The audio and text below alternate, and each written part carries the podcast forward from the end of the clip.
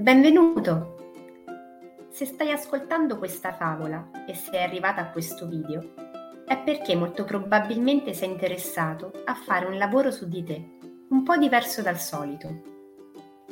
Leggere o ascoltare favole, fiabe, miti, racconti è un modo infatti poco conosciuto ma molto efficace per attivare un processo di trasformazione. Come forse già sai, noi siamo complessi. Abbiamo un corpo, una mente, una parte emozionale e una spirituale. Ogni volta che decidiamo di volerci muovere da una posizione a un'altra, nonostante in apparenza ci sembri che tutte queste parti di noi siano ben allineate, spesso accade che la mente, la nostra parte razionale, sotto sotto faccia un po' di resistenza. Per il nostro istinto di conservazione, tutto dovrebbe rimanere così com'è, anche quando le cose non vanno. Non a caso, molti detti avvalorano questo principio. Eppure, se tutti noi evitassimo di muoverci, non ci sarebbe alcuna evoluzione.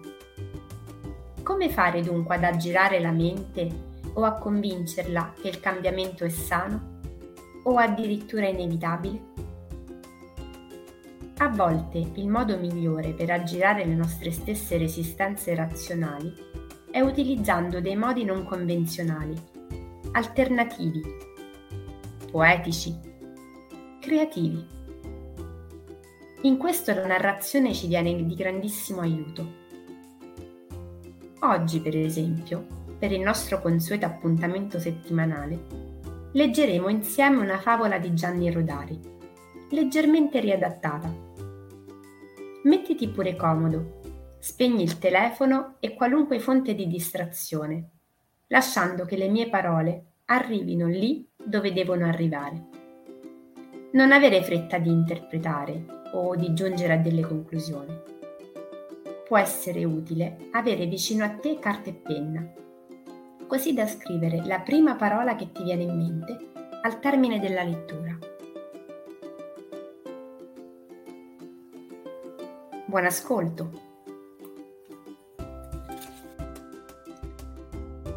Il giovane gambero. Un giovane gambero pensò, perché nella mia famiglia tutti camminano all'indietro? Voglio imparare a camminare in avanti, come le rane, e mi caschi la coda se non ci riesco.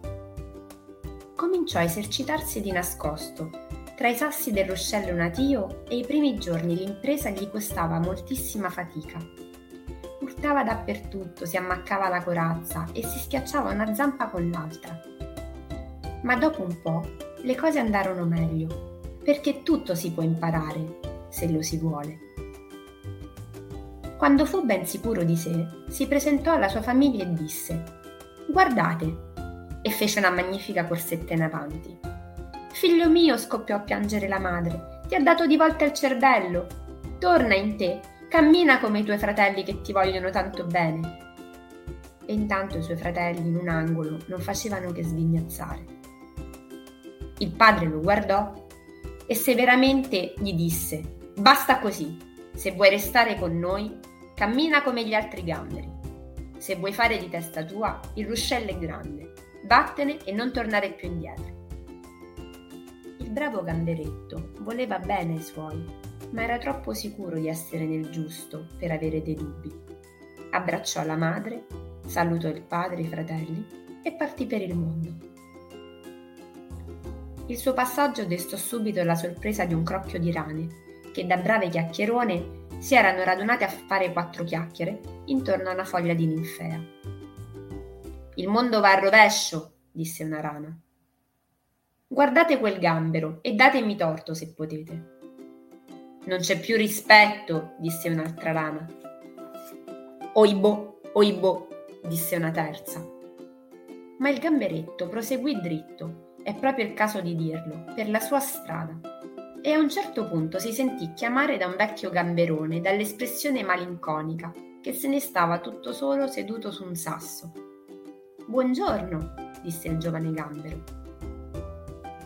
Il vecchio lo osservò a lungo, poi disse: Cosa credi di fare? Anch'io quando ero giovane pensavo di insegnare ai gamberi a camminare in avanti. Ed ecco che cosa ci ho guadagnato. Vivo tutto solo e la gente si mozzerebbe la lingua piuttosto che rivolgermi la parola. Finché sei in tempo, da retta a me, rassegnati a fare come gli altri e un giorno mi ringrazierai per il consiglio.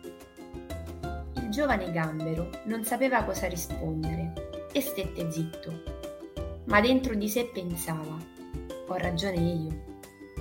E salutato gentilmente il vecchio, riprese fieramente il suo cammino. Andrà lontano? Farà fortuna? Raddrizzerà tutte le cose storte di questo mondo? Noi non lo sappiamo, perché lui sta ancora marciando con il coraggio e la decisione del primo giorno. E noi?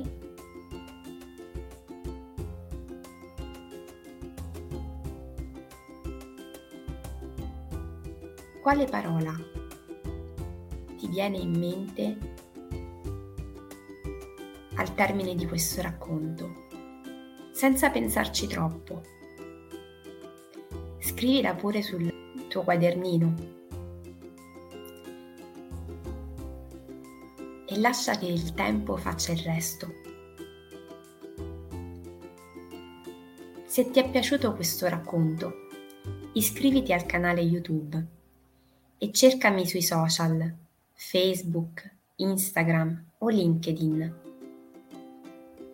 Tutti i giorni, dal lunedì al venerdì, alle 7 del mattino, ci sarà l'opportunità di seguire in diretta una rubrica dal titolo Gocce di benessere che sarà un passamano per attivare un processo di trasformazione che vedrà ogni giovedì mattina la lettura di un brano, di una favola di potere o di un mito. Se ti è piaciuta questa iniziativa, condividila anche con altre tue amiche, persone che conosci e fai in modo che tutte possano sostenere questo piccolo processo di trasformazione a volte basta veramente pochissimo per cambiare il mondo che ci circonda.